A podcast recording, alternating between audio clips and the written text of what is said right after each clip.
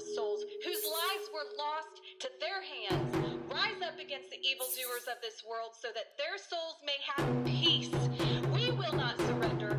We will fight. We will stand for what is right because we are the Justice Warriors. Hello, Justice Warriors, and welcome to the Justice Warriors podcast. Today's podcast is going to be really heavy, and I'm going to have to warn you in advance that some of the things you may hear on this podcast today could trigger you. I know they did me. Dyersburg, Tennessee is rated the most dangerous city to live in in the state of Tennessee. Many may ask how and why that could be, considering that its population is a mere 16,164 as of last August. Well, this call that I received from this young woman living in Dyersburg, Tennessee, is one of many similar calls that I've received from women who desperately want help, need help to protect them against this violence, these attacks that they have endured at the hands of their husbands or boyfriends or loved ones and for whatever reason, the charges disappear, get dropped. I, I don't know. I don't understand. But it is precisely this reason that Dyersburg is so dangerous, is because the criminals, the perpetrators of these crimes, are slapped on the wrist at best and then released back out onto the streets to commit the crimes again and again and again. I want you to take a moment and listen to this interview with Miss Breeannah Williams of Dyersburg, Tennessee, who has bravely chosen to speak out and to tell her story. I've had other people come forward with similar stories that were too afraid to speak out uh, without being anonymous. And this young lady wants her story to be heard. She desperately wants help and she's hoping that her voice will be heard by somebody somewhere that will want to help her and some of the other victims of these heinous, violent crimes.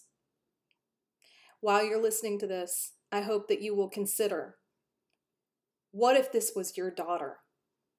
What if this was your granddaughter? What if this was you? The following is an interview of Miss Breeannah Williams.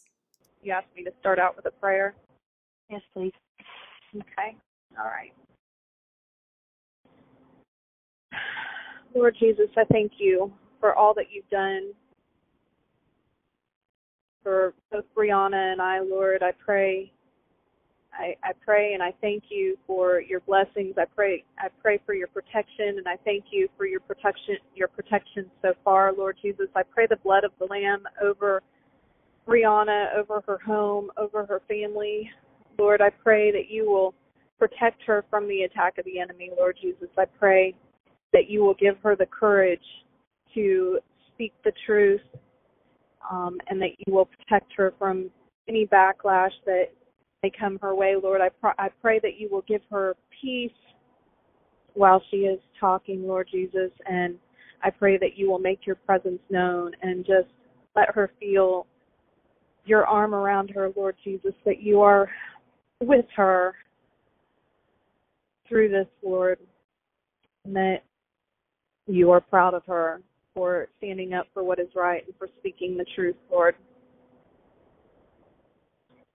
I pray that you will use Breeannah's voice and use my voice, use this podcast to shine a light on the truth and to help to break the silence of other people who may be dealing with similar situations. Lord, I pray that you will have your hand on Dyer County, that you will have your hand on Breeannah on her case, that you will just lift that veil of darkness and lies that has covered that town and those people, Lord. I pray that you will lift that veil and that the wrongs will be made right and that the truth will be exposed. In Jesus' name I pray these things. Amen. Amen. Whew. that gave me chills. um, thank you. Um, I, I commend you for um, having the courage to speak out. I know you told me uh, yesterday or the day before that um, the only people that seem to care are your grandmother and myself. And um, I will tell you, there are a lot of other people that do care. It's not just us. You know, there are other people in Dyer County that that care a lot and are trying really, really hard to um, to expose, you know, what's what's going on there. Um, but I commend you and and uh, thank you, thank you for speaking out. Um, your story touched me because, um, I mean, obviously because it's so horrific. And um, when I listened to the audio that you sent me, actually, you sent me a couple audios and a video. Um, but when you sent, when I watched those and listened to them, um, it was it was it was very difficult. Um, it was very difficult to listen to, and my heart was racing, and I just felt sick to my stomach, and it was hard not to cry. It was just, it, it literally sounded like I was listening to somebody being like murdered. Um, it was so bad. Um, but can you? Uh, I'm just going to have you kind of start all over again, if you don't mind. I know you've told me some things um, in a previous in a previous conversation, but I'm going to have you go ahead and, and tell me again if you just maybe could start with um, can you just start with like when and uh, just when the violence started like when when did the domestic violence start in your relationship?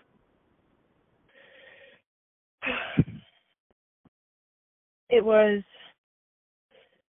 it's probably about a month and we had what had happened we were i'm sorry excuse me. Okay. i was 22 and i lived by myself. I was renting a house in dyersburg. And um he lived a, a back road away from my grandmother and there was a person i knew who was giving me a ride to my grandmother's and had to stop by um his house uh and I had never been there, but there was quite a few people there and um when he stepped out, you know, that's when we had met. Well, he ended up uh wanting to know get to know me and uh came by my house in Dyersburg and um he knocked at my door and he, he asked if I wanted to go out with him, like on a date. And uh we we didn't end up going on a date. I, I just, you know, sat out in his car and, and talked to him for a little while. And actually, he ended up, I guess you wanted to say, stalking me. And um I was young. I mean, I'd say I was young, 22, but uh he he had money and he would come help me and and give gestures and you know i i didn't turn it down and it was like i was struggling and and trying to pay my rent and, and bills and you know just trying to live out and be on my own. But um i had no help financially or anything. And i guess that's when i kind of backed up from him backed away because you know, it's not like I, I was out looking for like a sugar daddy or anything, so I was like kind of weirded out. And but he would pass by my house like at least 30 to 40 times a day.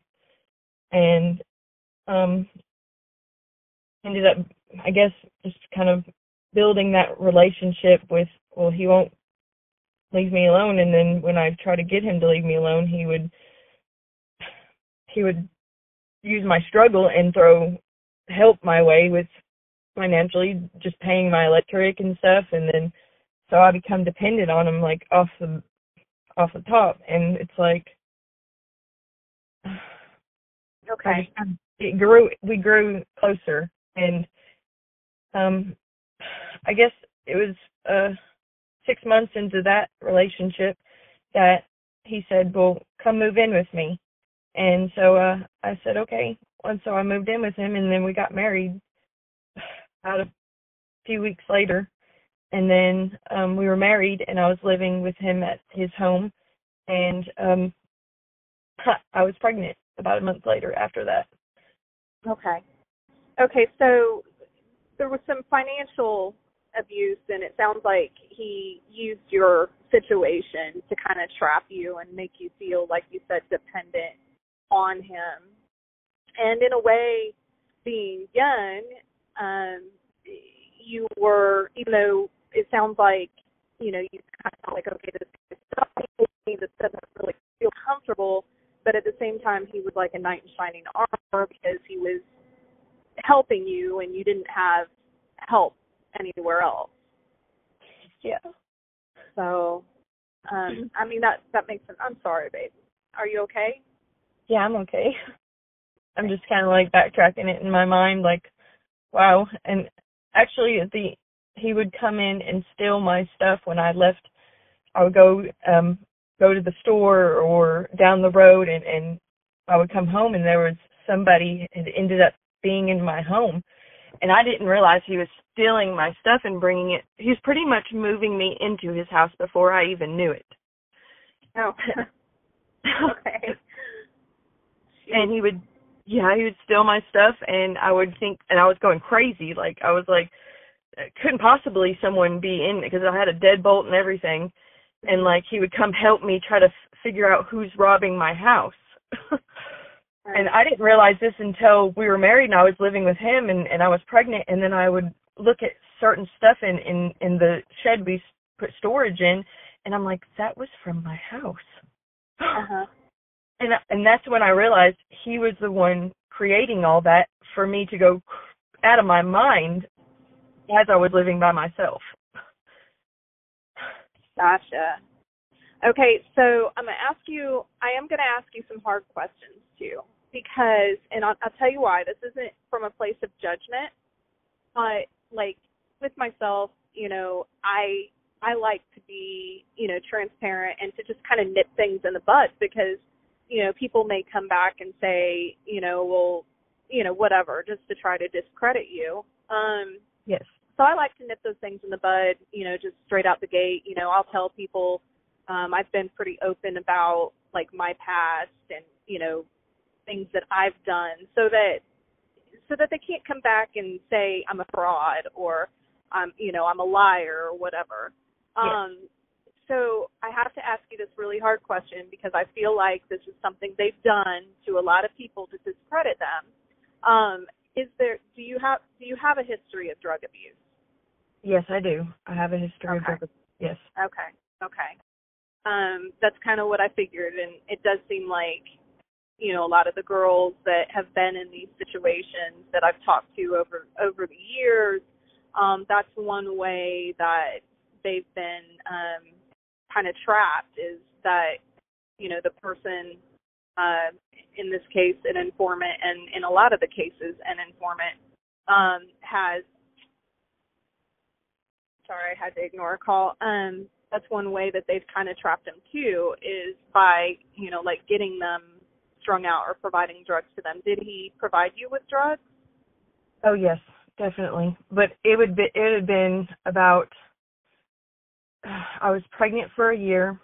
I, I didn't do drugs for a year, close to a year and a half before I'd even met him. And I was I was clean. I had my own place, and I I was getting my you know slowly getting back on my feet.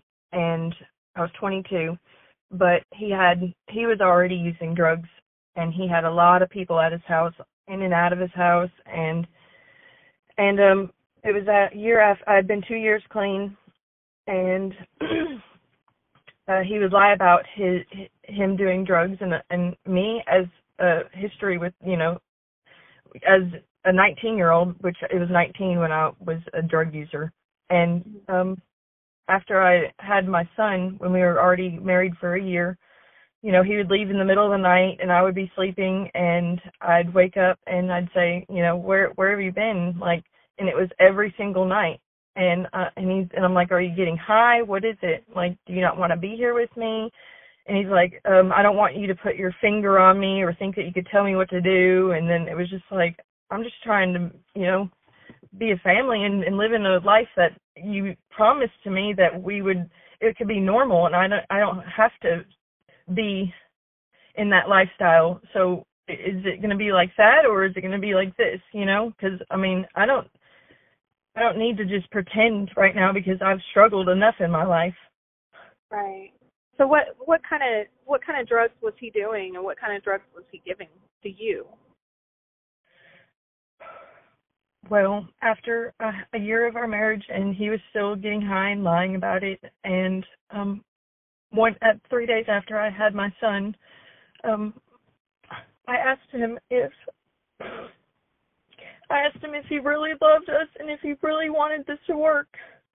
That he would just tell the truth and stop doing dope and stop running around and, and having all these people over here, you know, and like if he would just stop that and he and or or just go ahead and just uh, like he wouldn't stop. And so I took and so I said, well, okay, then if if, you don't want to stop, then why don't we just why don't you just do it with me then if if you can't just be home and normal and and just do it with me and then he goes and he he gets a bag of dope. And and at that moment I was like he really doesn't love me. He really doesn't want this. And it's it I just spent I just had a child. Me and him just right. had a child. Right. And he's and he's getting the mother of his child high and shooting uh, shooting up, I presume.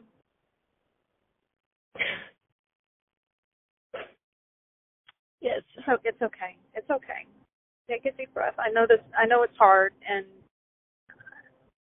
I'm sorry to ask these questions. It, it just it helps us to understand, you know, what what was going on inside the home, the dynamics, and how everything kind of unfolded and just escalated and and got worse and worse. Um, so and that's the so the the drug use started after the baby's born. Yes, I, I I quit smoking cigarettes. I didn't. I was eating kale. I mean, I did everything I could with my son. And um, when after I had him, I had a C-section, and uh, I got home from the hospital, and I I didn't have any help because he was supposed to help me. And then he had left for a week and I was um I couldn't get where up. Did, where did he go for a week? I I don't know. I couldn't get up from the bed. I just had a major surgery. Oh my gosh. Did any was anybody there to help you and take care of you or were you by yourself? I was by myself. Oh my goodness. I remember waking up and my little baby was beside me. And I was like, he had popped in one time and I said, please, I really need you to go get me some water or some food because I'm hungry and thirsty and I can't get up. Eric, I can't get up. And like, I couldn't even get up to go to the bathroom, so I was peeing in the bed and, oh, God. And I couldn't, it was my first baby, so I, I couldn't like reach over and even feed my baby um because I was like stitched up from each side. Yeah. Yeah. Yeah, I've I've had a C section also. I know what that's like. It's not fun. It's not fun at all. Um okay, so all right. How long after all of this was it that the incident that that um you sent me the audio of and everything when he crashed his vehicle into your vehicle how long how much time passed between what you're telling me now and that two two years two years oh my goodness so was there a lot of um was there were there a lot of incidents in between of domestic violence there was a lot of domestic violence when I was pregnant too. Can you tell me about I was some thrown of that? through a yeah, I was thrown through a window. I was he he took a one day he took a um jack like a hammer axe hammer you know with a hammer and an axe on the other end. And I threw a house phone down and because he he wouldn't stop getting high and it was just a struggle for me to go through my pregnancy. And I was sober and it was like I was alone every day and and uh, it was like a trigger every day too because I'm I was an addict from the past and it was like I was trying to stay straight and and live and be around somebody who was constantly tweaking Yeah. and it, and um so uh I was three months four three and a half months pregnant and he threw a axe hammer through the window, shattered the entire back door. There was a sliding back door and it and it went right past my head and stuck into the wall. Oh my gosh. Now you told me about another incident after the baby's born, um, where the child was hurt and you wanted to get help and I think you said his mother talked you out of it. Can you tell me about that again? It was I my my son. He was one and a half. This was like six months before all this happened and um he was in his his mood again where he starts screaming first and I mean the screaming lasted all day until like me and my son would be sleeping and he would literally be up all night while we're sleeping and yelling at me all day and then when we were sleeping yelling at me in my sleep What's he yelling Like- at you about? Like, what's he saying? just all kinds of awful things like i'm like uh, i'm a whore my mother uh, it's my mother is a whore and um it's just just things that people don't deserve to be talked to and Just just berating you and verbally abusing you. to the point where uh if he would want to do that that he would literally spank my child and then spank me at the same time and tell him that I was in trouble too.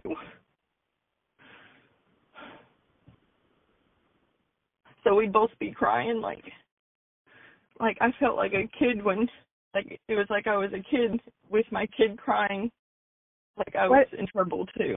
And what what in the hell was he spanking a one year old for? I mean, spanking you is bad enough. That doesn't even make sense. But what would he possibly be spanking a one year old for? because there was the upstairs was his place where he would do his drugs and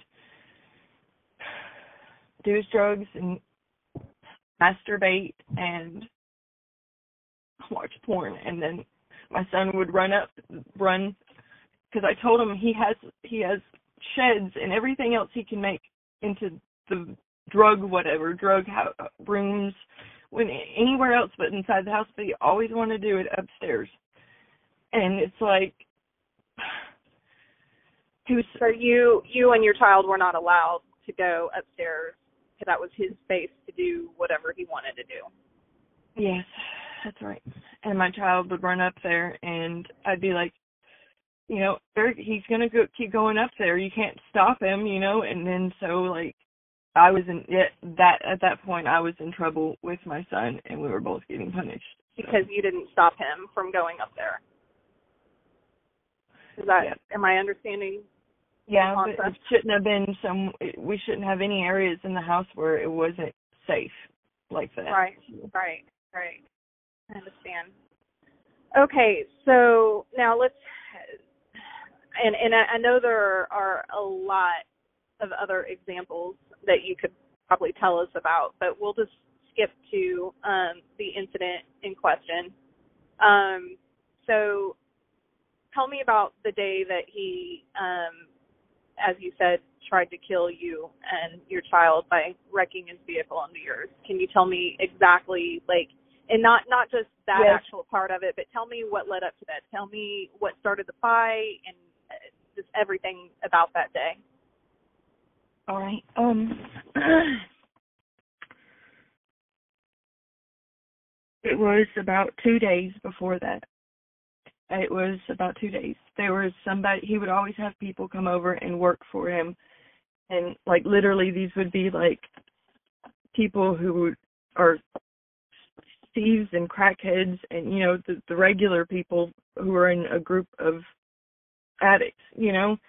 Mm-hmm. And they would come and, and dig around and pretend that they were helping and he would just know this but let them do that and then live and be over there all the time and it's So they like lived at your house? yes he would have people he ne- we didn't have he would always have two guy homeless friends of his who were his workers that did not work steal parts off of vehicles mess everything. Up and it's like i kept i would yell and be like please please just tell them they can't come back. Please we can't have another person live with us. I, I keep having to go to the store and, and, and get toilet paper and, and rebuy every single thing in the house because we ran out because they want to take whatever they want with them and then we end up having we're out of toilet paper and I just got some toilet paper the other day. You know, it's like constant. It was constant. Yeah. And it was like it was all my fault because I was buying too much and it was like, well, how can you not when you just got a pack of toilet paper a day before it was all gone. Like, you know, and it's I knew what was going on. And it's just so tiring and it was like I was just sick of all the everything. And it was So like you were you were asking him to make these people leave and to stop letting every day I would ask that. Every day. So we've been married it was three years and all three years we have probably had one or two days that nobody has been there or lived with us. Okay. So you so there was a it started out you guys are fighting because you're asking him to please make these people leave. Oh, it was every day the whole the whole time. Okay. So then what happened? Because in order to stop with the drug use and to stop with the the being um sporadic and, and and being in danger and having you can't go to sleep at night because people are stealing your stuff or, or coming in your house and and they get to just be, be on drugs and just pilfer around and and leave when they want and it's just not safe and and it's it's very tiring. You didn't want yourself or your child to be around that. Yes, and that's why you start when you want to start and do better, you always have to get rid of people, places, and things. And I knew that. Right. And, Right. and it is like, how can we get right? And you even say you want to get right, and then you keep inviting and living, having people live with us, and they're drug heads, you know. And how can we? How? And it's like, you can't ever. And he's like, well, you know, he didn't care. Okay. Okay. So, um, is this somewhere in here? Is it because I I know one of the videos that you sent me was him throwing things and going nuts, and there was some talk about somebody that raped you. So, what is that? Is that is that somewhere in the mix of all this? Yes, that was um about seven months prior to the last day, which would I would say the wreck. Um he had someone from down the road that he knew and he told them to help me with some boxes one night because um I couldn't move boxes and clean because he's always he was a hoarder and he would bring stuff all on the porch and we couldn't even get into our bedrooms like it was like little aisles and it was like I really was need it, help. Was it stolen things, or I mean, what what what was this stuff? Mm, It was just it was there before I even I mean this was before he's been like that before I knew him. The stuff that he was hoarding. Yes. Buying, Okay. hoarding, uh, whatever he would steal it, he would buy it, he would trade for it. I mean it was just constantly stuff. Okay. there's an entire barn full to the to the ceiling a, a shed out in the back that was full to the ceiling of stuff um like a shed the size of a house on the property there was a carport full to the to the top there was the entire house and porch and the back porch completely packed full like just stuff, random stuff, and then 40 or 45, I think 45 vehicles that didn't run just lined up in the back. And it was like, it was like that was probably worse than the drug use because I couldn't even make a place for my kid. Yeah. And it was like I had to watch my little boy want to like run around or play, and it was like he had to be in a Pack 'n Play. It just wasn't. It wasn't safe for him. It was dangerous. I understand. Okay. Okay. So this guy that was supposed to help you move boxes, he ended up raping you. Yes. And Eric, told him to stay there, and I mean I was creeped out by him anyways. But when Eric left, I was like, I went, I walked to the backyard, and he followed me, and he had some kind of like pitchfork, like steak fork, like a um two pronged steak fork in his hand, and like for like really- for a grill. yes, Okay. Yes. And I was really weirded out and like I was like, Hey, you know, and when I walked back he was still following me to the back where the sunroom is. It's the sunroom attached to the house. And when I sat down in a chair in the sunroom I said, You know, I'm good, I don't I don't need no help. I think I'm just gonna go to bed. And he said, Um, well, all right and he had he already had this joint in his hand of some weed and he was when he was passing me i mean i was creeped out anyways i didn't want to even i really didn't even want to hit it but i just i mean just to be like okay and i hit it once and then he's walk as he's walking out the door okay bye dude you know? And then so like i remember waking up but i wasn't awake i was asleep. It's really weird. I was asleep but i was awake. I felt in everything but i couldn't I felt everything, but I couldn't move my entire body. And um, when I was Now was he was he hitting the joint also, or was it just like he was holding it and then he handed it to you? he just handed it to me, I thought he had already hit it, like it was he was on his way out the door, and literally that's all I remember. Okay. Okay. Um. When I woke up, though, it was it was like my whole body was paralyzed, but I couldn't see nothing. Everything was black, but I could feel him raping me, raping me where I was sitting. Where And- where was your son while this was happening? He was at Eric's mother's. Okay. So you were there by yourself with this guy? Yes. Okay. I gotcha. All right. Um Okay, so fast forward. I'm sorry. I, I didn't mean to take you back seven months. I, I, for some reason, I thought that this was all like in the same few days. But um, so then going back to the day that you finally said you'd had enough and you were trying to leave. Tell me about tell me about that. Okay. My little brother had spent the night with us, and my son and my little brother. It, it was it was hot outside. We don't ever do anything normal, and um, I asked my brother if he wanted to go to the Newbern pool, and so we were packing up, ready to go to the Newbern pool, and Eric was walking around. He was mad that someone who stole his tools that he knew was stealing from him, and it was just like constantly. But um, the person stole his tools, and he got mad. And when I walked out to go to the um car which I had Noah in my arms, uh, and my little brother was Noah is your son. yes, Okay. and my little brother was um cleaning out the car, excited to go, and he made a little trash how, how pile. old how old was your little brother? He was nine, Oh my goodness. Okay. and so he um yeah, and so but that prior to that night, Eric had locked my little brother out at nighttime out of the house, and I didn't know it until that day. So that's why I was trying to get, you know, I was like, he's in his ra- raging, and so I we need to go do something.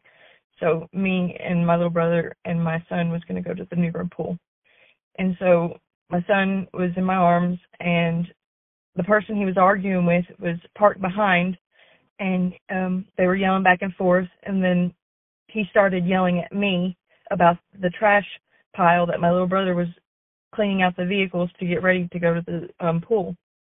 And um he told my little brother that uh he was like he just started cussing at my little brother and and I was like, Why are you cussing at him? He's clean. he's doing good, he's cleaning out the car, you know. I'm sorry, I I lost you for a split second. He told your little brother what? He was cussing my little brother for the trash pile on the ground because we were cleaning out the car. Okay. But um so he takes some food and some trash that was in the car, some old food and that that was in the trash, and he comes over and he smashes it in my face in front of everybody. In front of in front of your little brother and your child, or were there more Yes. people? There was more people. His people he had working over there and hanging out, and then the person he was arguing with, and then the person he arg- why he did that is because uh, the person he's arguing with goes, and look how you treat your wife and your kid, and then so he goes, oh really? It's my wife, and I could treat her how I want, and then because she and then he was calling me a cunt, and then took some trash from the ground and walked over and smeared it all in my face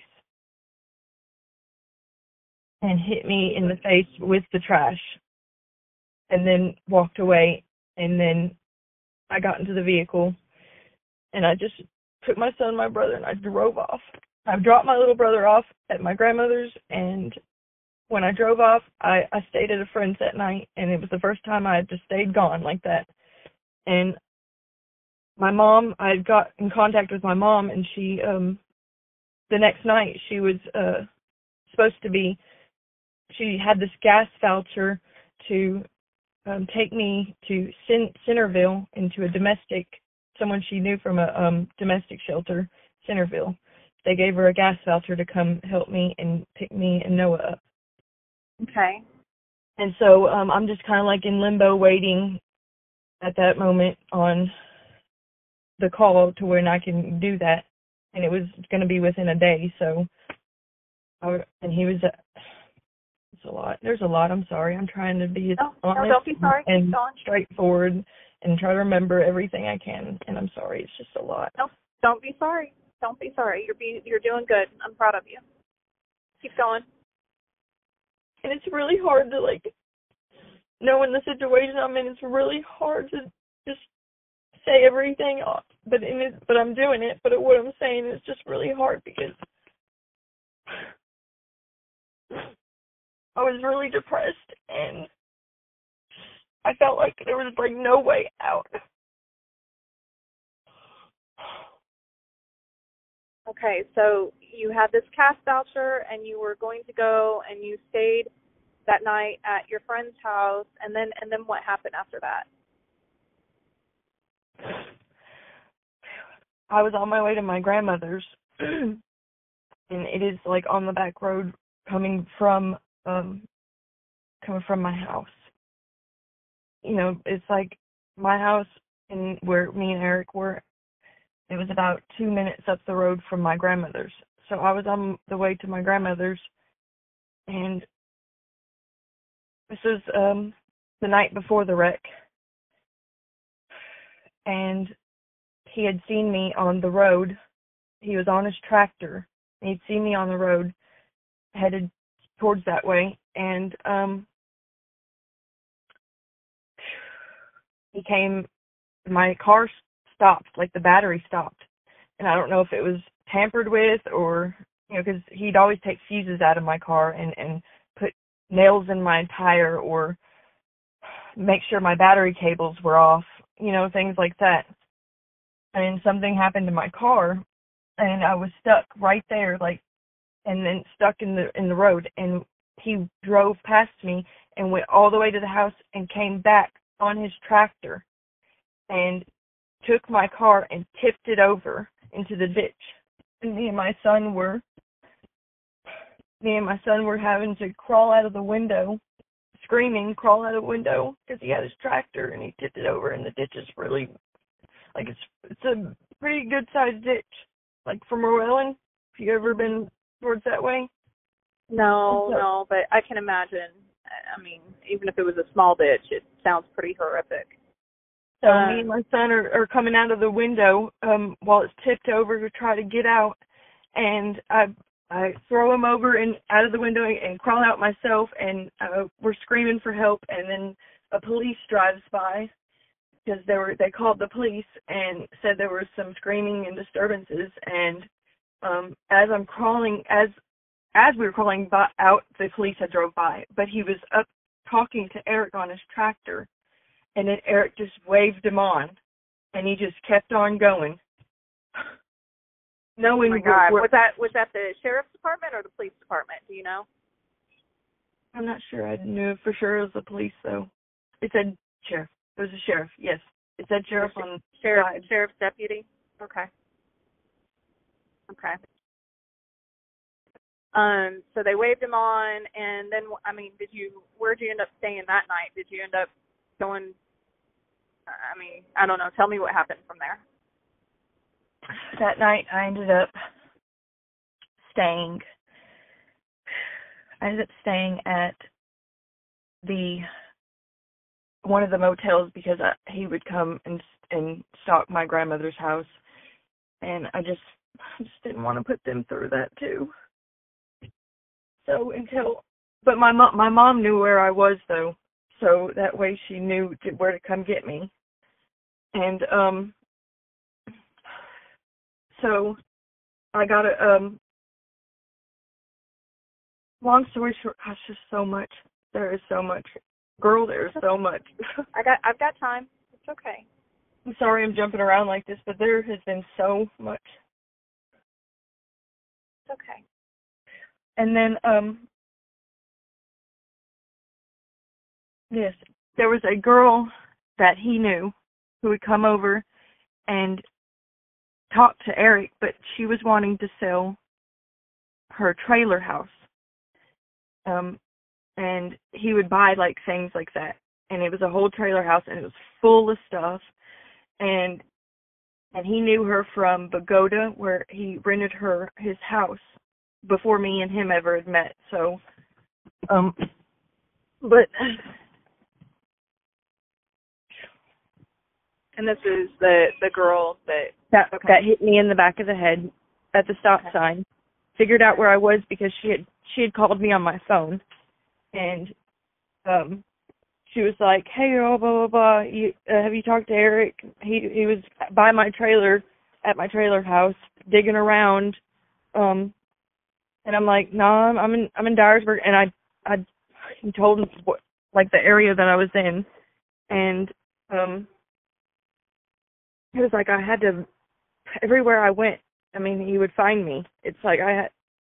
He, he was like a human human GPS tracker. It's crazy. Maybe he had a tracker on my car. I don't know, but I was. It was like literally I could never go anywhere and have peace and and until I can get some help because you can't just get help right on off the bat. There's the all the programs and everywhere you you get help, it's gonna take a like it's process, you know. Yeah. So it's like I'm just waiting down the time. Like it was only two days, like while I was waiting for this freaking breakthrough of me being able to go to this place in Centerville for the domestic shelter. But it was Right. like I just had to stay alive until then. It was crazy. Yeah. So I ended up stopping at a stop sign and she rolled up behind me and then came and knocked at my window and I was like I didn't really think it, it wasn't too alarming, you know, because I was like she was like, "Hey girl, uh, here here.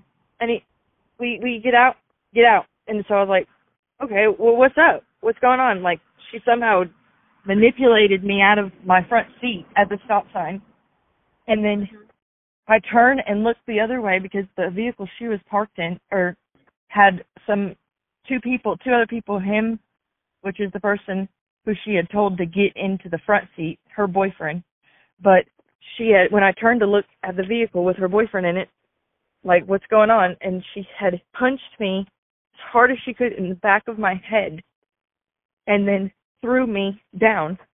And like she's she's probably like six feet tall um going on 300 pounds you know she's she's pretty stout girl.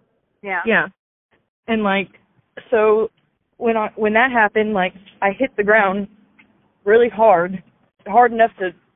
And and your child is in the back seat this whole time. Okay. So I And hit it, it's really you. hard. It, it was just you and your child in the car when this happened. Yes.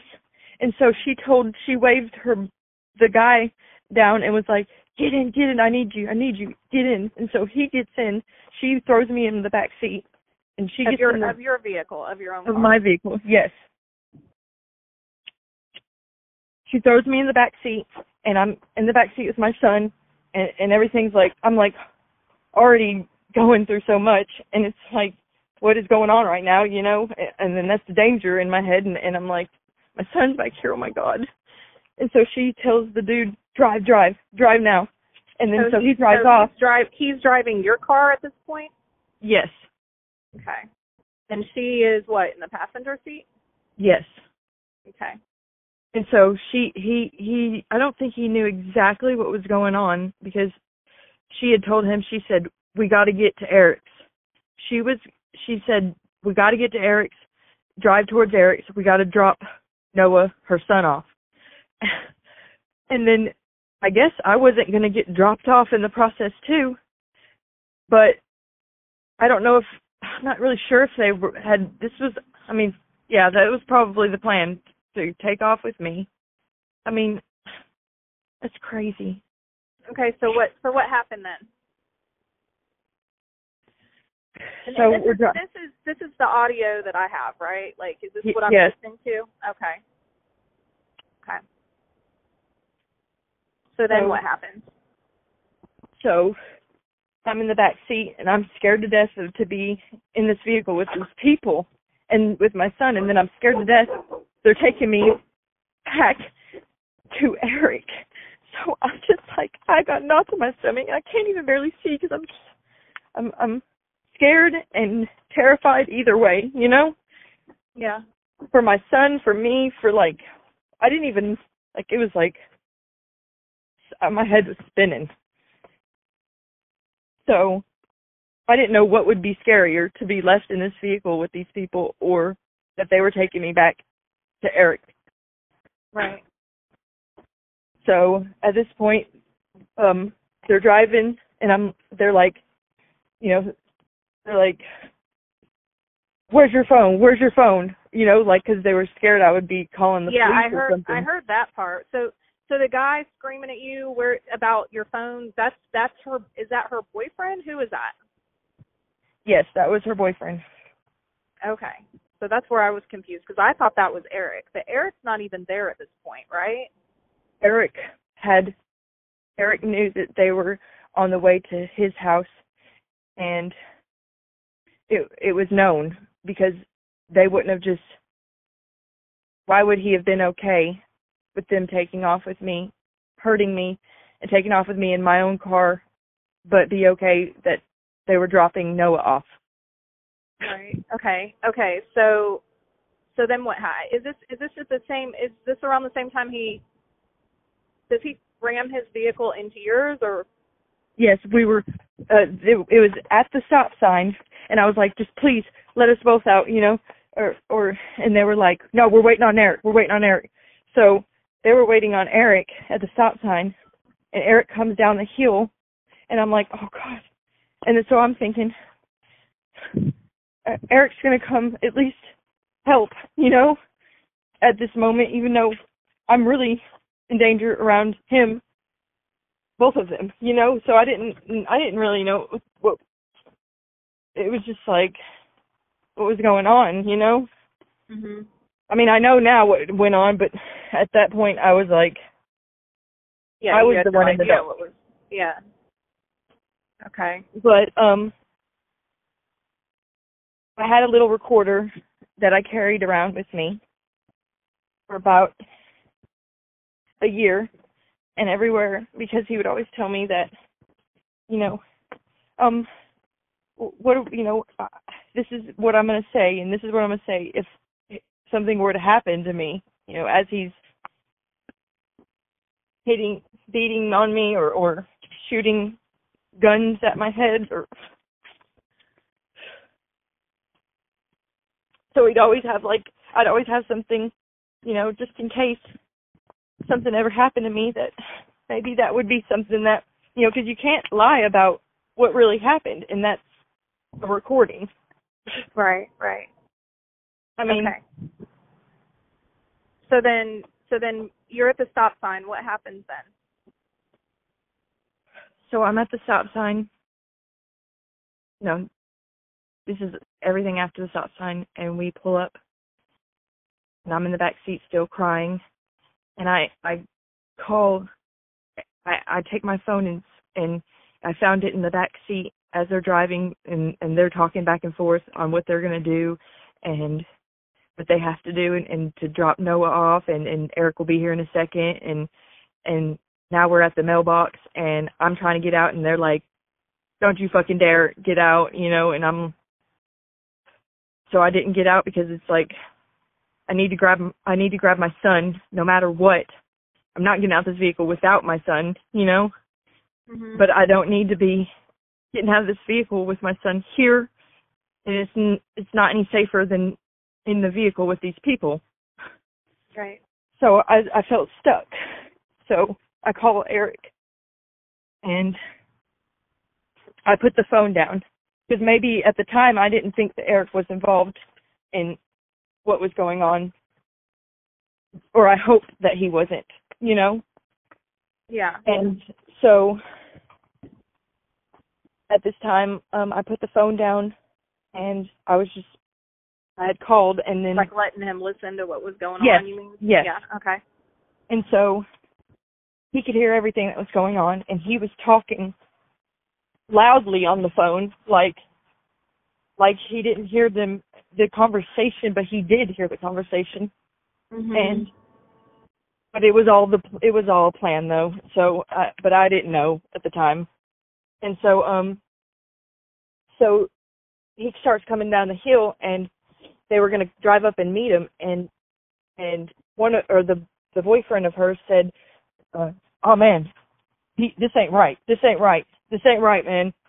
Uh uh-uh this ain't right so he just starts driving past past eric and so Eric comes like he starts driving and the first time that he pulls up like is close enough to the vehicle behind us in his vehicle, he hits us. First time. like rear, rear ends. yes, like rams us into the rear end. What was And he so- driving? He was driving a, a Toyota Camry, Okay. And you, what was your car? an Altima. Okay. Okay. Keep going. I'm listening.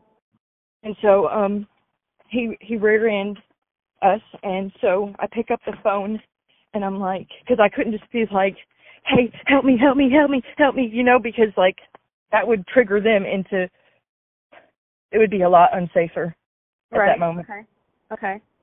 So you're And, in um, survival mode. You're doing what you you're trying. You're just trying to get out of this alive. Yes. And so so um he stops the car and and gets out.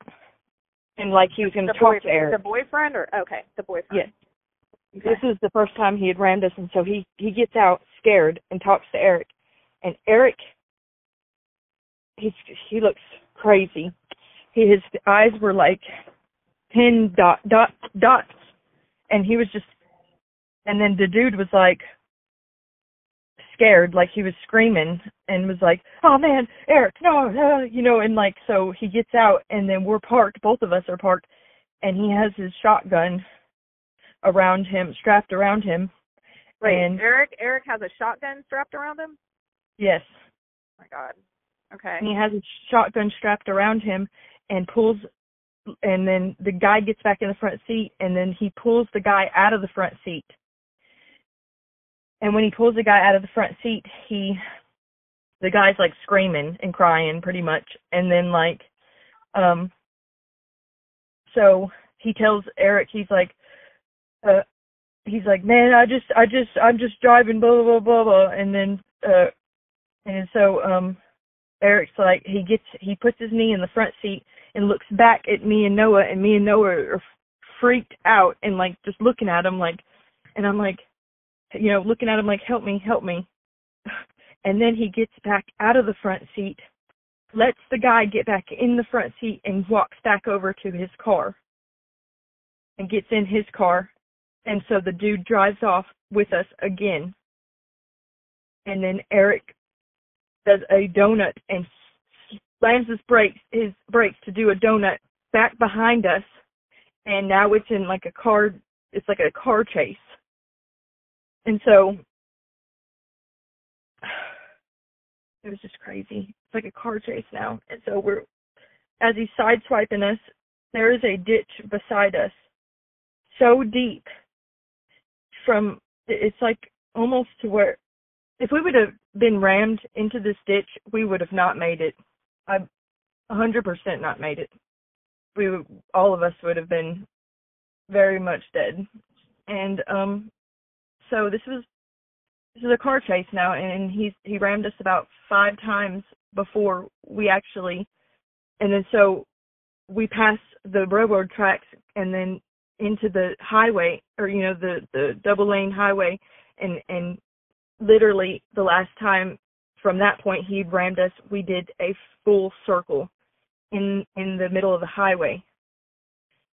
And um so uh one of them Confused. was why like did he why did he let the guy back into the car to drive if he was just gonna chase y'all? I don't even that that doesn't even make i don't know that's insane. Uh, that just doesn't even make sense. Um okay, so he, he just this this continues on. At any point whatsoever were there police involved in any of Yes. this? yes the police were on the phone one of them had called the police because he would not stop it was my car looked like it was picked up in the end my car looked like it was picked up by a scrapyard claw and smashed on all sides like it was it was totaled Mhm. that's how bad we were rammed like smashed my car like the tire and the rim fell completely off Okay, so was Eric arrested? He rammed us at the last time the police were on the phone the entire time from the wreck when it, we were getting chased and rammed and everything Okay. So the police are on. Okay, so we need to get our hands on um, that. I, I assume it's a 911 call. yes Okay. So there should be, we should be able to get that. Um.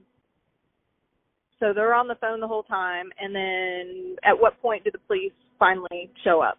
And and when we say police, are we talking sheriff, sheriff's department? We talking sheriff deputy? We talking police department? We talking highway patrol? What are we talking about? we slid there was no police until we had slid into the um we were we were going 100 miles an hour and at, we clocked it was probably about 70 when we slid into the jail parking lot because that's the only place it was like where do we go there's Okay, nowhere to go guys- no police around. You guys went to the jail. yes Okay. And so you're that's where you guys end up. You end up at the jail and that's when the police are finally involved? The sheriff's Mm. department? uh, there was two police uh, sitting in front of the jail waiting and they were supposed to have ambulances and everything because when we were on the phone with the police the ambulances were supposed to be there waiting because it was that bad Okay. Okay. So um so then what ends up happening? Did they arrest Eric or what happened? they let eric walk up to the vehicle with a shotgun around him walk up to the vehicle and eric said you okay Breeannah you okay are y'all all right and we're just absolutely terrified even the people who were the bad people too they were terrified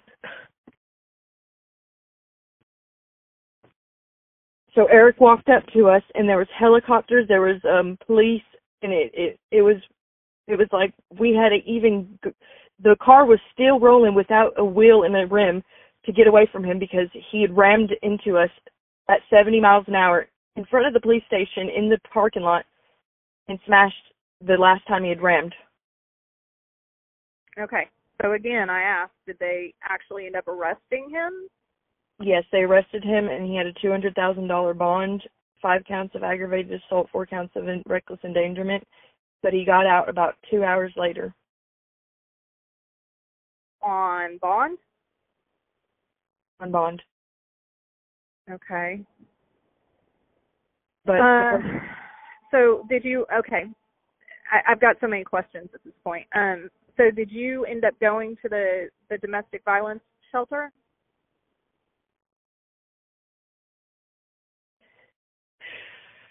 I ended up going because I couldn't. No, this is what happened. We, I, they asked me if I needed to get, you know, Noah checked out or anything, and I'm like, yes, please, please. And so, um, they took us to the, uh, they took the other two people were still there. They took me and Noah to the hospital, and um,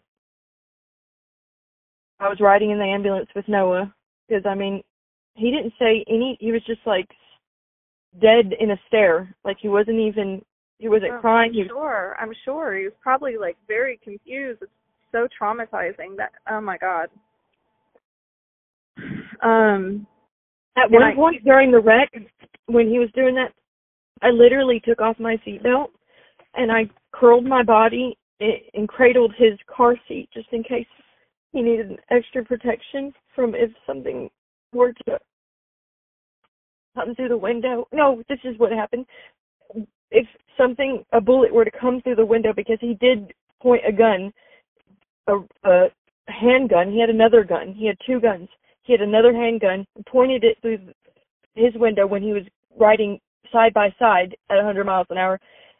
And at some point, we were all screaming, "He's got a gun! He's got a gun!" In the recording, you can hear it.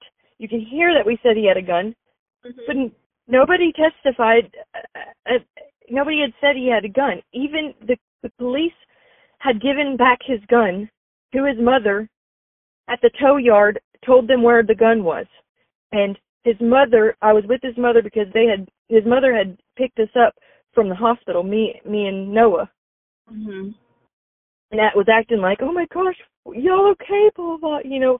But the thing was, is that she had got a call. We had went to her house because, um, you know, that it's like we went to her house and she got a call from Eric like an hour later from the jail, and was like, mom, uh, because I heard it, it was it was on speaker, and she was like, he was like, mom, uh, they put the gun underneath the seat and it's at the tow yard. You need to go pick it up as soon as you can. And it was the gun that they had found that he had pointed at us in the police report. He pointed at us and they left the gun underneath the seat of the car that he was in that rammed us for him to his mother to come pick up the next morning. Okay, and so I started to ask about this earlier, and there's so much we we kind of got off. We, like you said, we jumped around. Um, there was another incident that you had told me about where um the child was hurt, and the mother convinced you not to take the child to get checked out. Can you tell me about that, real quick? And this is this is before all of this, but can you tell me about that other incident real quick too? I was um he was in his rage and breaking things and he had um he actually punched me in my mouth and I was bleeding um from um busted lip and I was running down the hill with my son um and Were you holding your son when he punched you in the mouth? No I was not. He my son was next to me. Okay. and I was running down the gravel the the driveway and he was telling me you better not run off. You better not run off um uh you know get the fuck back here. And then so I'm like you know survival mode because it, when he gets into his ra- rage you don't I mean I never know you know? But um Right. so I'm running down the hill and he chases after me and he he takes me by my hair and was dragging me and I still holding my son and he's dragging me up the hill in the gravel and he starts while my son was in my hands he starts choking me. And I couldn't breathe and I I pass out and and hit the gravel with my son.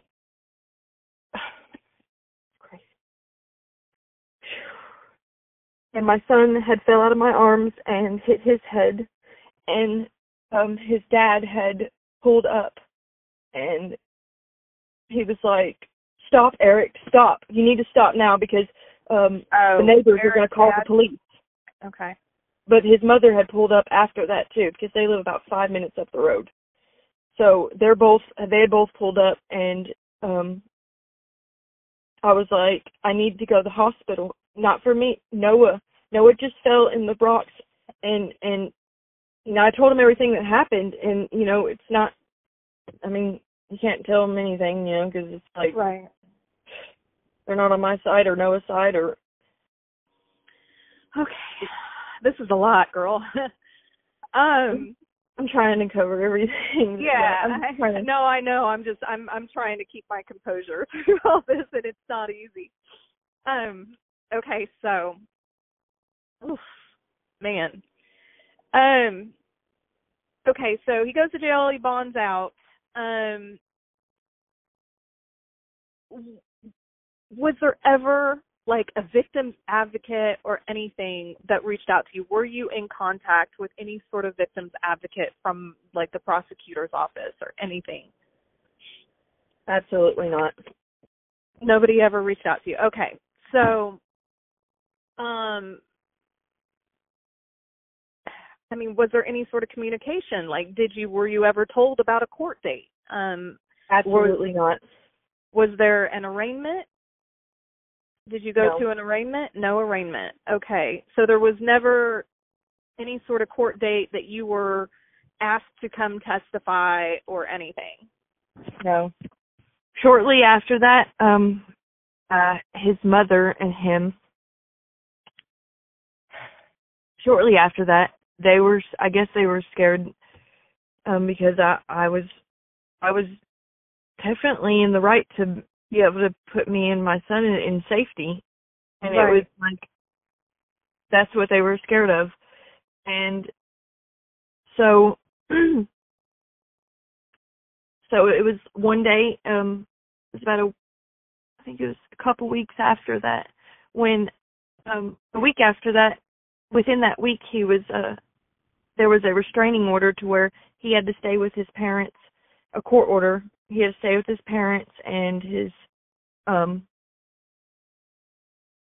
that's the only thing i knew about for sure is the court order of There uh, you know no contact and he was not allowed to contact you. Okay.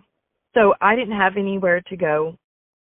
Like I don't I my grandparents' house is there's five pit bulls and I love my grandma though. She's awesome. But there's just no room, you know, my family doesn't have a lot of money and there's just there was no room here, you know. At all.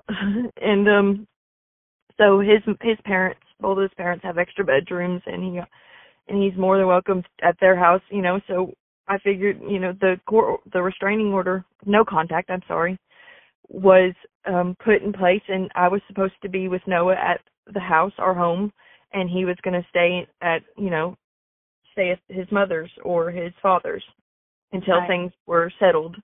And so um he didn't respect that and he would actually he came the first day when he got out and was like, you know, yelling and screaming and threatening me and and um was walking around naked with a shotgun and scaring me and I was like, you know, scared to call the police too since since they weren't helping me at all.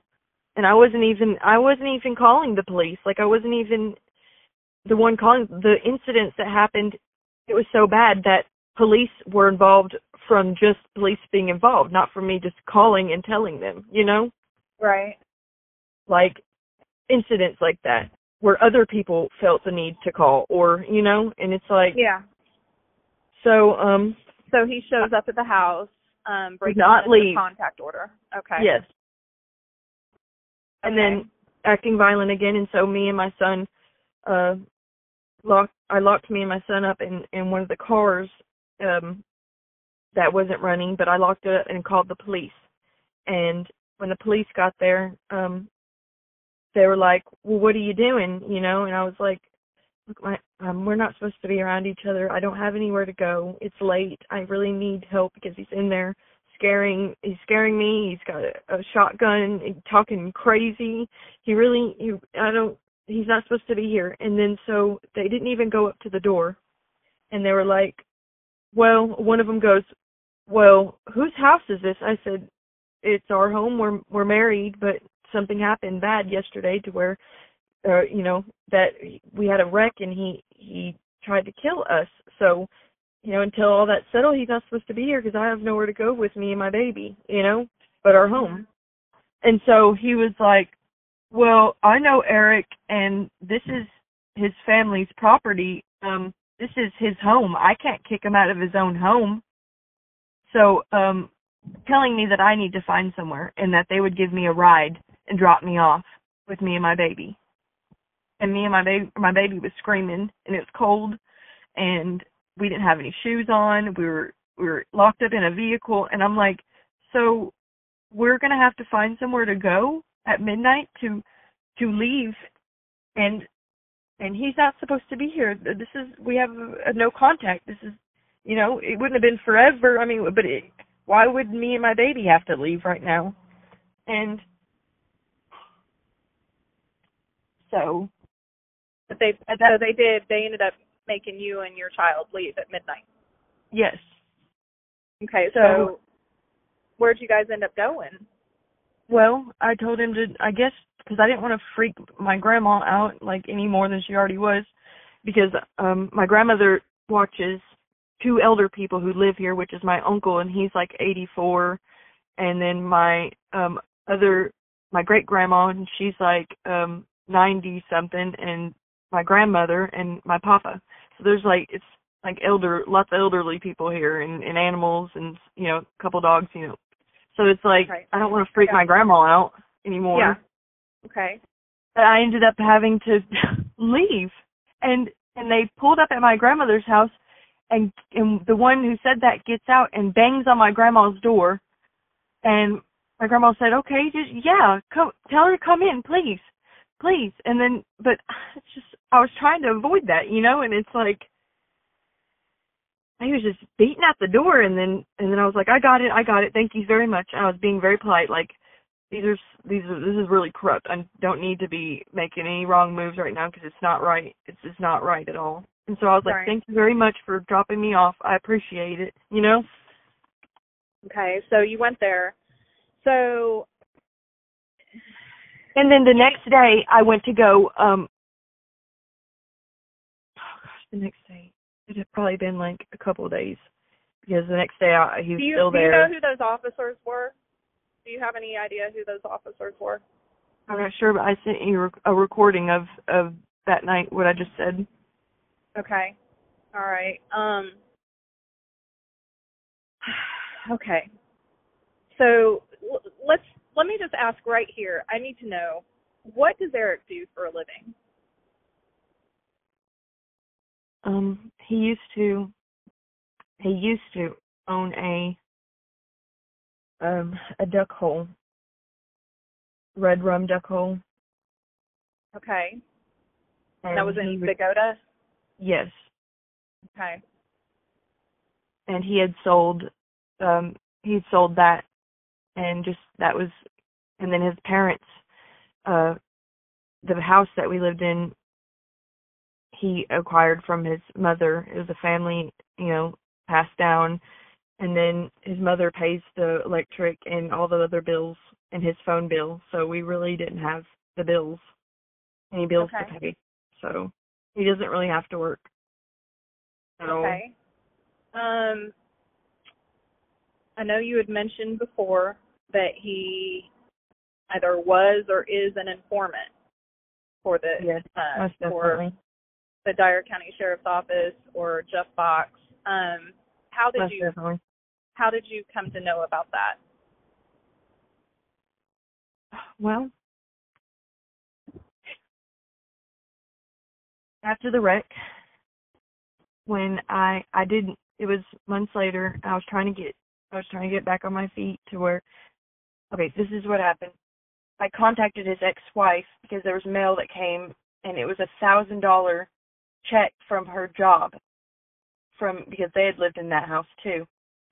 And in my heart, I don't want to just. He was gonna. I guess he was planning on keeping it and from her. But if she worked at a bank and she had she she worked her butt off and it was a thousand dollars, wouldn't it be right, no matter what you felt, to give it back to her if that's her money? Absolutely.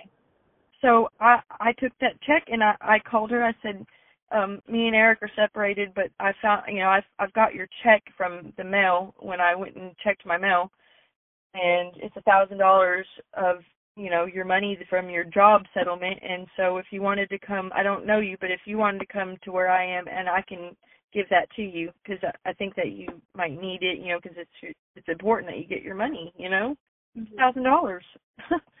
so Right. um when I met her, I she's like, "Thank you so much. I appreciate it." And I was like, "Yeah, girl, no problem. That's your money. You know, you wouldn't have known about it." Yeah. and, and so um she was talking and she said she was talking about her marriage with him and she said you know it started with it started where he would let people just the same stuff let people come over and live and they were drug addicts and that he got on drugs he didn't do drugs before like half half of the time they were married but he started he got a DUI or something happened after the DUI and then ended up working for Jeff Box as an informant to get some charges off of him and then just kept doing it and then got into those he would be placed into the drug houses and in situations and got strung out and she said I'm not I'm not going to do this. And so she took her kids and she left and she divorced they got divorced because of that Okay. So so what we've learned from the ex-wife is that this serious drug problem that he has that has clearly altered his behavior and turned him into an extremely dangerous, violent person. That it pretty much all started with him being an informant and being placed in the drug houses and getting strung out on drugs. yes Interesting. It's not the first time I've heard that story. Um, but so then let's go back to, you know, you didn't know about any sort of court date. Nobody contacted you. How much how much effort did you make to find out when the court date was and to make sure that he was charged? so a lot of effort. I called several times. I would because of the vehicle situation. I didn't have a vehicle yet, but I would call. I'd be at my grandmother's and we'd because she would be encouraging me, you know, because she's like, you you have a lot, you know, you've been through a lot, you know, and and you can't you can't just, you know, you gotta be safe. And then so like I would call, I called and called and I would get a hold of the people from uh the courthouse and or or the DA's office a couple times and they said, "Well, yeah, he um they would tell me a little piece of information and then they would say, "Well, you got we'll call you back. We'll give you a call back when his when it's closer to his court date." And I'm and I I would trust that and I would wait and wait on this call that never happened. And I I went up to the courthouse um twice at that time and uh got spun around, you know, and, and what I call it is is like it's like they were trying to tour me as best as they could until I couldn't do anything about it. That's what it felt like. Okay. Up Okay. to this so, day. I even sent I to the domestic charge because we had got a domestic charge when he was out on bond on that because he had followed me and I was at the Dollar General and he followed me to the Dollar General, got into my car and and was like cussing me out and telling me, you know, um you know, the regular things that he would beat me down about and it's like I'm not going to deal with this. You need to stay away from me. You have no right to be around me right now. We have a no contact. And then he said, and when I said that, he took he took my food that I had beside me and hit me in the face with it, and then took my milkshake and slung it in my face, and it, it was like the entire windshield had milkshake. My face was red, and I was crying, and the the Dollar General people called the police. And um when the police got there, with the one of the police who pulled up, um Eric ran into the uh Dollar General and I told him I was just like I looked over and I told the police what happened. And then when Eric walked back out he uh he walked right to the car and didn't notice the police sitting right there on the other side of the car or you know on my driver's side talking to me. And I was like really freaked out. And it, it was definitely written all over my face. And and he was he had turned around and the police said, "Hey Eric, what's up? What's going on?" And then so Eric turns to the police and puts his hands elbows into the window and was talking to him like on a friend level. And at that moment I was just like, "Oh my god. Is this really happening right now?" And the police let him walk off. Walk off. And then wherever he walked off where he was parked, he had left. And I said, "Um and he said, "Well, Eric just told me that uh, you had drove him here and he was here with you." And I was like, "Yet again, no, I just told you." And the and and what? Look at me. What, what can you like? Can you not tell? Or did did we not just talk just a second ago? Did did the police not just get called from the Dollar General people? Like, what is going on right now? And Yeah. then so Eric was gone scot free. And then so I said there was an order of protection in place already because I had put an order protection on top of the no contact order. And so he's scots free back to his house where he can just sit there and close his gate and not have anybody come in, you know. So I'm like, so he's like, oh well, I'm not. And so he, I said, I said, yes, I I swear there's one in place. He's like, well, I don't see one. And so the court or somebody called him back and was like, there is a um, you know, one in place. So he's like, okay. So he's got to like make charges, you know, and and do the, the warrant or whatever. And so at that point, he sent out a warrant for him, but he'd already let him go, and then they were talking and, and catching up, and it was like, what? Yeah. And he didn't get arrested for it until two days later. Okay, so is it your understanding that all of these charges against him have been dropped? Yes, Have he went to jail offered- three out on bond. He went to jail three times over the no contact, over um domestic different domestic charges, um while he was out on bond for the wreck. Okay, so have you been given any sort of explanation as to why the charges were dropped?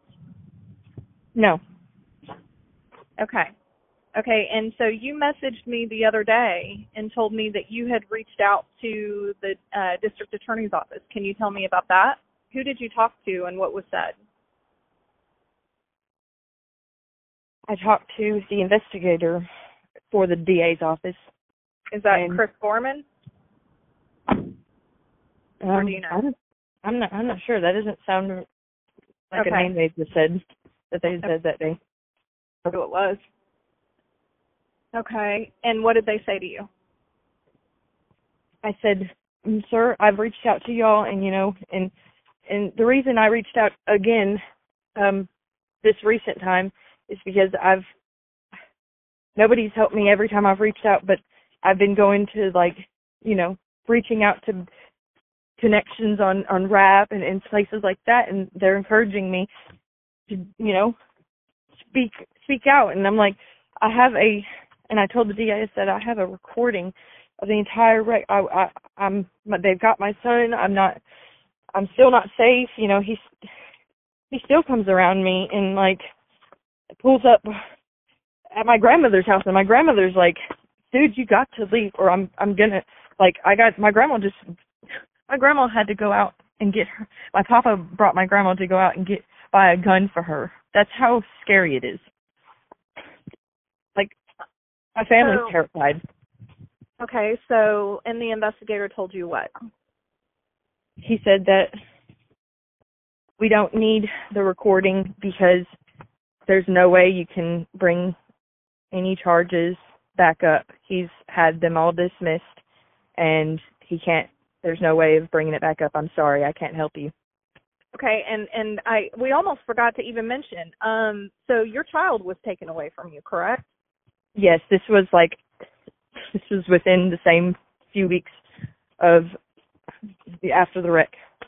This is what happened. And What happened was Go ahead. what happened was is I pulled up from my I went from my grandma's house and pulled up and um me and Noah were in, in my truck and we pulled up in front of the door and I was going to get Noah's clothes and Eric wasn't there at the time and I was getting Noah's clothes and his TV, his Mickey Mouse TV and I had a TV loaded up and a bag of Noah's clothes and I was I was I was leaving and as I'm leaving I turn around and his father is behind me and he's like, Where are you going?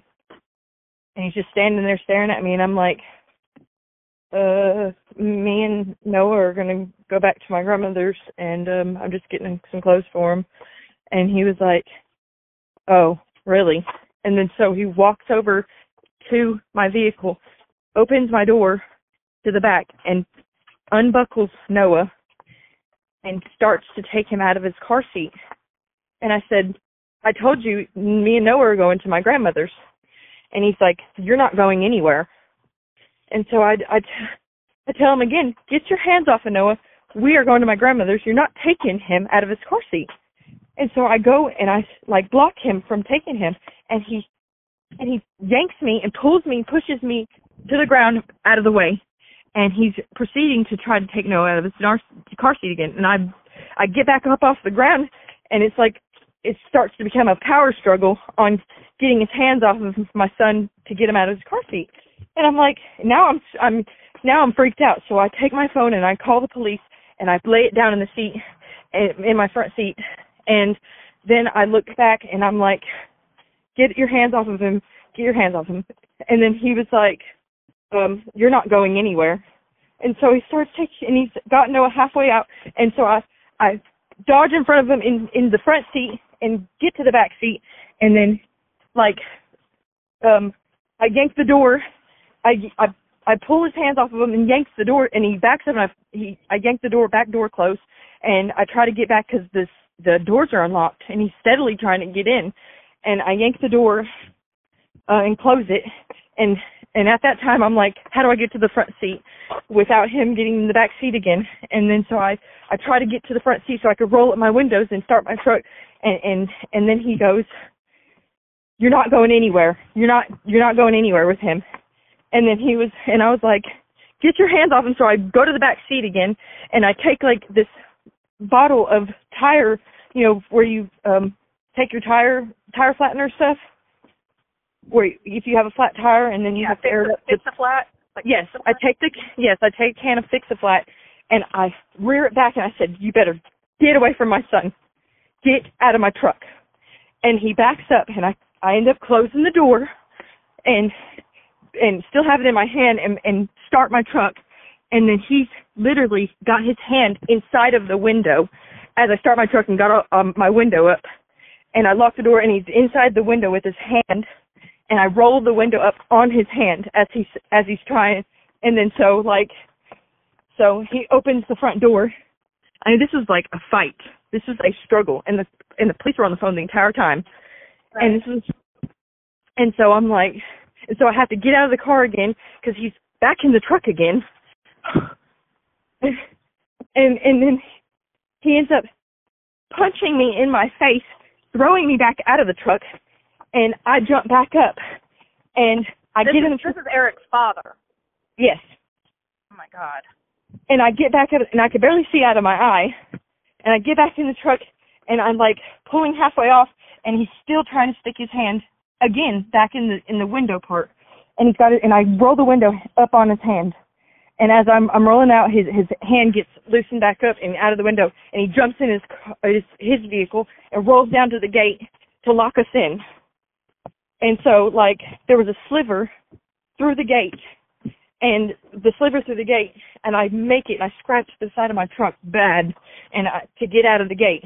And I slide back, and, and I'm on the back road again, going towards my grandma's, and, and I said, come to 1104 Patty Drive, because they were still on the phone, and it was still sitting down, and I was crying, and Noah had a magic marker, and it exploded on him, and it was like, I had a black eye, and I couldn't dang see, and I was driving on this back road, and I got to my grandma's grandma's house, and the cops still weren't here. And my grandma comes out and and grabbed Noah and was like, "What's wrong? Oh my God, what's wrong?" And I'm like, and I told her what happened. I said, "The police are on their way. I'm sorry for this again, you know, because I'm having to freak my family out every five minutes, you know." Yeah. And so like, And so, um, when I pull up and I'm waiting on the cops, and the cops pull up, and they they come out and they're like, "What's wrong? What what happened? Tell me from start to finish." And I'm like, and so um, there's cops, and then and they take pictures.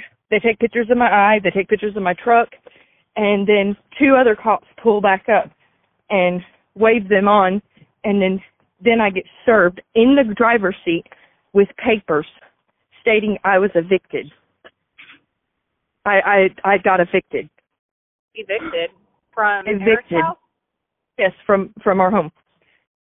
Okay. Then another constable pulls up behind them, and and there was other paperwork stating that they were having um they were going to take my child in 24 hours at the court date that they had set, and it was a And petition. so they took your child and they gave custody to Eric's parents or to Eric? um, they gave custody to Eric's Eric's parents, but it was because of Eric and his lawyer making a deal with their lawyer in to do that because he gave his Who who is Eric's lawyer and who was their lawyer? Howard. I, I- think it was the I don't, I don't remember who their lawyer exactly was. I think I I might have it writ- I probably have it written down because I I've logged in everything Who, possible. who's Eric's lawyer? Jason Creasy. Shut up. I can't even. Uh, this is going to be on the podcast, so I'm going to bite my tongue. But shut the fuck up. I can't. I can't with. Creasy. I can't with Creasy. Creasy, I can't with you, motherfucker. Anyway, go on. I'm yeah, listening. and and so like after after that happened, um, they didn't take my son at that moment. They just served me with all these papers when I couldn't even sign for them because my eye was swollen shut. And then you know what they said? I said, "Well, can't." Uh, okay, you know, I was going to be prepared for the hearing no matter what. You know, even if even if even if they had drug tested me, at least I'm I'm a good mom. Like I love my baby. Like I was depressed and I was I was Look, I'm gonna, I'm gonna say this right now, honey. I'm gonna say this to you right now. I don't care what the hell you've done in your past. You did not deserve any of this, and that man should be sitting behind bars right now. And the last thing on earth that should happen is that child be, being taken from you and put in the care and custody of him or any of his family members. Like this shit is an absolute monstrosity. It is it is the most horrific this is one of the most horrific stories I've ever freaking heard in my life and I am angry. Like this is awful. It's really awful. Okay, so we know that you tried to reach out to the DA's office just last week and you were told that your evidence is pretty much worthless because the charges have been dropped. Um, I reached out to Danny Goodman after you sent me those messages. I reached out to Danny and asked Danny why those charges were dropped. And he told me that um, they can't pursue with charges if the victim uh, refuses to testify. So I was basically led to believe that you refused to testify. And he went on to say that um, when a victim refuses to testify, that they just drop the charges because you know they don't want to press perjury charges or charge you with filing a false report. So he alluded to the idea that you could have been in danger for filing a false report because you failed to testify or refused to testify, which we both know at this point is not true. You See, did I didn't file a false report. It was the state versus Eric. Okay, so you were the victim in this crime. The state had pressed charges. You would have been the one to testify, but you didn't even know about any damn court date. Nobody was returning your calls to tell you See, when you here's the needed to be thing. there to testify. Yes, that and when they evicted me and took my child, I was not able to go back to that house and it wasn't safe for me anyways. And on top of that, Eric had taken down the mailbox that day Okay, where I could not receive any mail. Broken, even if you had broken the orders and gone to try to check the mail, which you wouldn't have done because that would have been like ludicrous. It would have been insane for you to do at this point. And I don't even know why. Honestly, honey, I think the only thing out of all of this that I can hear that you know that I would say that was a bad move on your part was probably um just even going there to get the clothes and the Mickey Mouse TV, honey, because I no I, no amount of clothes or Mickey Mouse TV would have been worth you know putting myself or my child in danger again. Um, I wish you hadn't done that. Yeah. But but uh but other than that, I mean, like you are the victim here.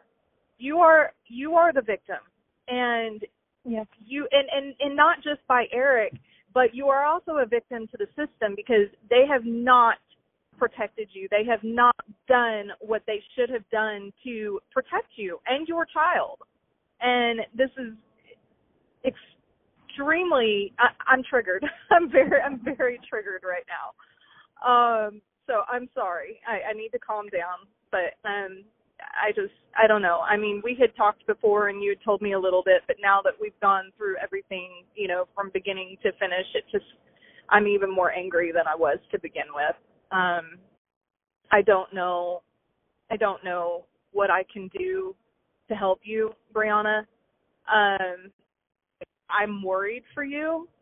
Um if if law enforcement, if the prosecutor's office, if the victims advocates, if if they are not going to do anything to help you and and women like you that are in these situations in Dyer County, then I don't know I don't know what to say.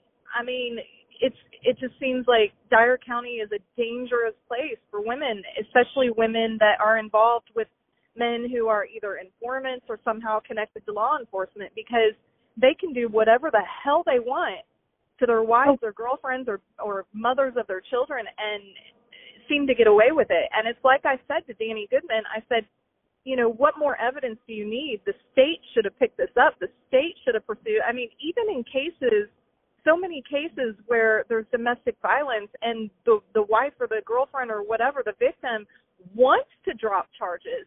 Nine times out of ten, they won't they won't drop the charges. Even if the victim wants the charges dropped, the state will still pick them up. So I don't understand with all of the evidence and everything that's gone on and with him breaking the restraint the no contact orders and and I don't understand how I even put an order of protection in and they they dropped the order of protection. On what grounds? What was the ground? I guess they had put it when the order of protection was um was in place, they had figured out that I put in an order of protection and they went and did a petition to revert, I guess that they can do that, but, but they did a petition to where I had to go to the court date from their petition on the order protection that I already had in place. And they, they dismissed it. Did they? And I didn't know say, about a court date because they never they sent me. Did they say lack of merit? Did you did you actually see the uh the disposition on it? Did it say lack of merit? Um, but You don't know. everything that I have, pretty much that I've I've collected for my own safety because nobody else has helped me with this, is from me putting myself back into danger zones because I have to have stuff because nobody else is is putting any, giving me any other paperwork or sending me anything or calling me back. You know, I had to put myself back in danger in order to figure all this stuff out on my own, you know? It's like after they took this is how they took my son. I left my son with my grandmother with her his little cousin, which is the same age. They were playing. I had to go get diapers from Walmart. I went to straight to Walmart and I got a weird call on my phone. And and and I was going to be staying with my grandma so she was going to take me to court on the hearing. And when um because it was in 24 hours they said or some they said a certain amount of time, you know, when they gave me as they this was the this was at the time where I pulled up and I had my eyes swollen shut and they were taking pictures and asking me what happened because I the police were on the phone the entire time it happened. And you know what they said? I said, "Well, can I press charges? You know, something because I can't even see to sign this these these papers you're serving me right now." And he said, no, um, you can't press charges. I'm sorry, unless you want a domestic.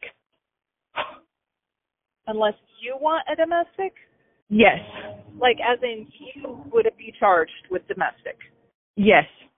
for what exactly? Well, I don't know. I don't know. I, I I'm so confused right now. Okay, so hold on. So And this is why I, I call the police and I lay the phone down. I, I do all these things because I know how sick and twisted the system is and everything else is to a point where I have to protect my own self. And there's evidence out there, out there right now that they they're they're telling me all this. They're lying to me. They're doing all this stuff, you know, because they're abusing their authority. And it's like, you know, I'm picking on the little guy pretty much, and, and thinking, you know, that I don't got my own back because if I don't got my own back, how how are my kids gonna have be safe? You know, even if I'm in this in situation, like how am I supposed to be a mother I mean, to protect? be that's gotta be hard on you to know that your son is still around that in that case. Yes, my son gets brought uh, like once maybe every once a maybe at once every two months. I get to see my son, but only if Eric brings him to me, and he'll use his mother's car to bring my son to see me. If I, Okay, so what I oh, what are you doing to make sure that you are safe? Like, what can you do to be safe? I mean, is there do you, is Cass still involved? Do you still have the? I mean, there's nothing that I can. There's no nowhere. Or no, I've been doing everything possible to reach out to to do my due diligence to have my own, you know, have my own back to the point of I am you- doing all that, you and I'm not Are you- safe. are you still scared? I mean, obviously, you don't want to just take off and leave your son behind and leave him in That's that. why I haven't situation. So that's that's what that's why you're fighting right now. That's why you're speaking out. Yes, because I'm not safe. So what? What? How can it get worse? Because I've tried everything possible. How can it get worse? You know. Okay. Uh, again, I I started out by saying um, how brave you are to be speaking out and telling your story. I'm I'm going to ask you one time, one more time before any of this is published. Are I mean, I just yes, I do feel that you are in danger, and I I don't know how to I mean I do feel like people like yourself that in these situations need to speak out about how the system has done them so wrong. Um, that's important and I want everybody to hear your story, but at the same time I don't want to put you in more danger, which I don't even know if that's possible because it seems like you're pretty much just really in danger. But um but before I publish this, I'm just going to ask one more time. Like, are are you are you are you sure? Are you good with speaking out about this?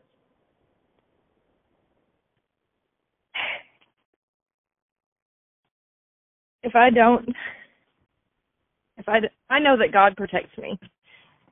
I, I, I, I believe that with every bit of my soul that God is the reason I'm still alive. God is the reason for everything. Why I am, am not crippled or, or in a grave right now. God is the reason. We can't, my car looked like a scrapyard had crushed it on all sides. And we came out and we I, I, I have no broken bones. God has protect. God has angels all around this situation, even if it seems like nothing has happened yet. You know, but I believe it's for a reason, because God Yeah. protected me. Too. Well, and I and I think that you're also meant to be a voice. Um, and I'm hoping that the right people will hear this, and that somebody will take notice. And um, the FBI needs to get in there, and they need to clean house again. And you know, I mean, I don't know if you saw my post on Facebook this morning, but Dyersburg has been named the most dangerous city to live in in Tennessee with a with a population of 16,164. And like I said my post, it's probably less now because that was um published back in August, and there have been murders since then too. So, um, Dyersburg is just so incredibly dangerous, and I believe with everything in me that the reason Dyersburg, you know, being such a small city, has managed to surpass Jackson and Memphis and Nashville and Chattanooga um, with crime rates, with crime rates that are 244% higher than the national average. And I really feel that the reason for this is because of the fact that law enforcement there in Dyersburg is not they're not doing what they're supposed to do. They're they're they're supposed to be protecting and serving, and they're not protecting and serving. Well, they are, but not the right people. Like the victims are being victimized, and the perpetrators are being released right back out on the streets to continue to commit these crimes. And they're not little crimes. These are not speeding tickets that are being, you know, just overlooked or whatever, like giving somebody a pass. This is these are heinous crimes. These are serious crimes. These are class C felonies that people should be getting. You know, these perpetrators should be getting sentenced to 30 years in prison the first time they commit these crimes, not the second or third, or in some cases, it seems never. Um, they're just being released out on the streets to do it all over again and again and again, and that's why the violence problem there in Dyersburg is so bad. Um, anyway. His mother, his mother, the recording I sent you was when they took my child. I went, I had a meltdown, and I put myself in danger. I went to back to Eric's house, and I was just, I was about to just fall the fuck apart, and I didn't care at that moment, and I was like, "Where is my baby? What is going on?" You know, and you know he he he he made this it was like his sick way of bringing me back you know like holding my son hostage and letting his mom do that in order for her to let him do that to me and, and it all like starts with you just wanting him to get these drug addicts out of your home and just have a normal life and that's it. And clearly he's so addicted to drugs and so strung out and he's got such a problem that that is just not a possibility for him anymore. He has apparently lost it and turned into this violent monster that and, and the recording I sent you was him pretending or him I said call your mother now cuz it was like he had pretended like he didn't know but when I I found out everything I found out later on, you know, because the truth comes out not at that moment, but later on, it all makes sense, you know, because you you find out little pieces that that you were in the dark about. But when that recording happened, she had stated on the phone like she didn't know I was on, you know, in the same uh, area talking or not talking, didn't know I was there, and she Yeah. was telling him, well, he was asking like he didn't know or something, and she was talking freely to him, and I recorded it with my phone and she said, "Well, Eric, it was your idea. It was um you your lawyer told us to do it." Talking about his lawyer for the charges Yeah. he had on the wreck. Your lawyer Right. told us and I recorded that. Your and lawyer told us about Eric Jason, Cre- Jason Creasy Yes. So the lawyer told her to get a lawyer in order to do that petition and then for him to sign over his you know rights to let her do that petition and it was all a plan together as they were together. right okay so And she said and you So know what she said after that? what She said, "Well, it the whole purpose was for her not to run away with him, wasn't it?" And she asked him that. Yeah. So everything that they I said in, in the petition was a lie on me, and they used Eric. And the only thing they said about Eric in the petition was that he had pending charges filed against him that he was unable to care for his child. Everything else they were telling telling on the petition about me not taking him to the I was refusing to take him to the doctor, which I have doctors after doctors when he was sick when they were talking about lying about that. I have doctor's notes on that. Um and they were telling him they were telling them that I was uh, involved in illegal drug trade. They were t- on the petition they said I was um I was oh my gosh, just all kinds of stuff that wasn't true. So it's it's the typical it's the typical tactic to discredit. That I was homeless after the eviction. They said um in the petition that I was homeless and running around with my kid and very but she was the one who evicted to make me and my child homeless. But she used that in the petition as one of the reasons to take him.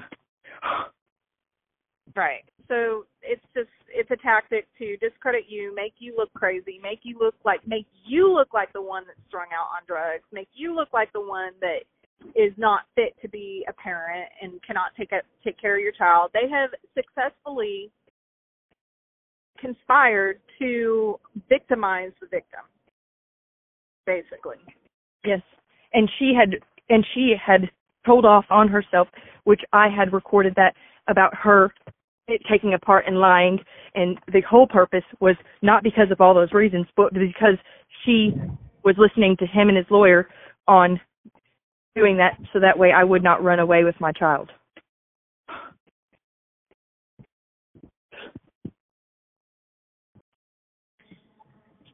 Oh, Breeannah, you are a strong woman and um you're going to make it through this. I promise you that. Look, just keep praying, stay close to God and um I think I think the biggest thing is just to trust him and to give it to him and pray for him to fight your battles for you.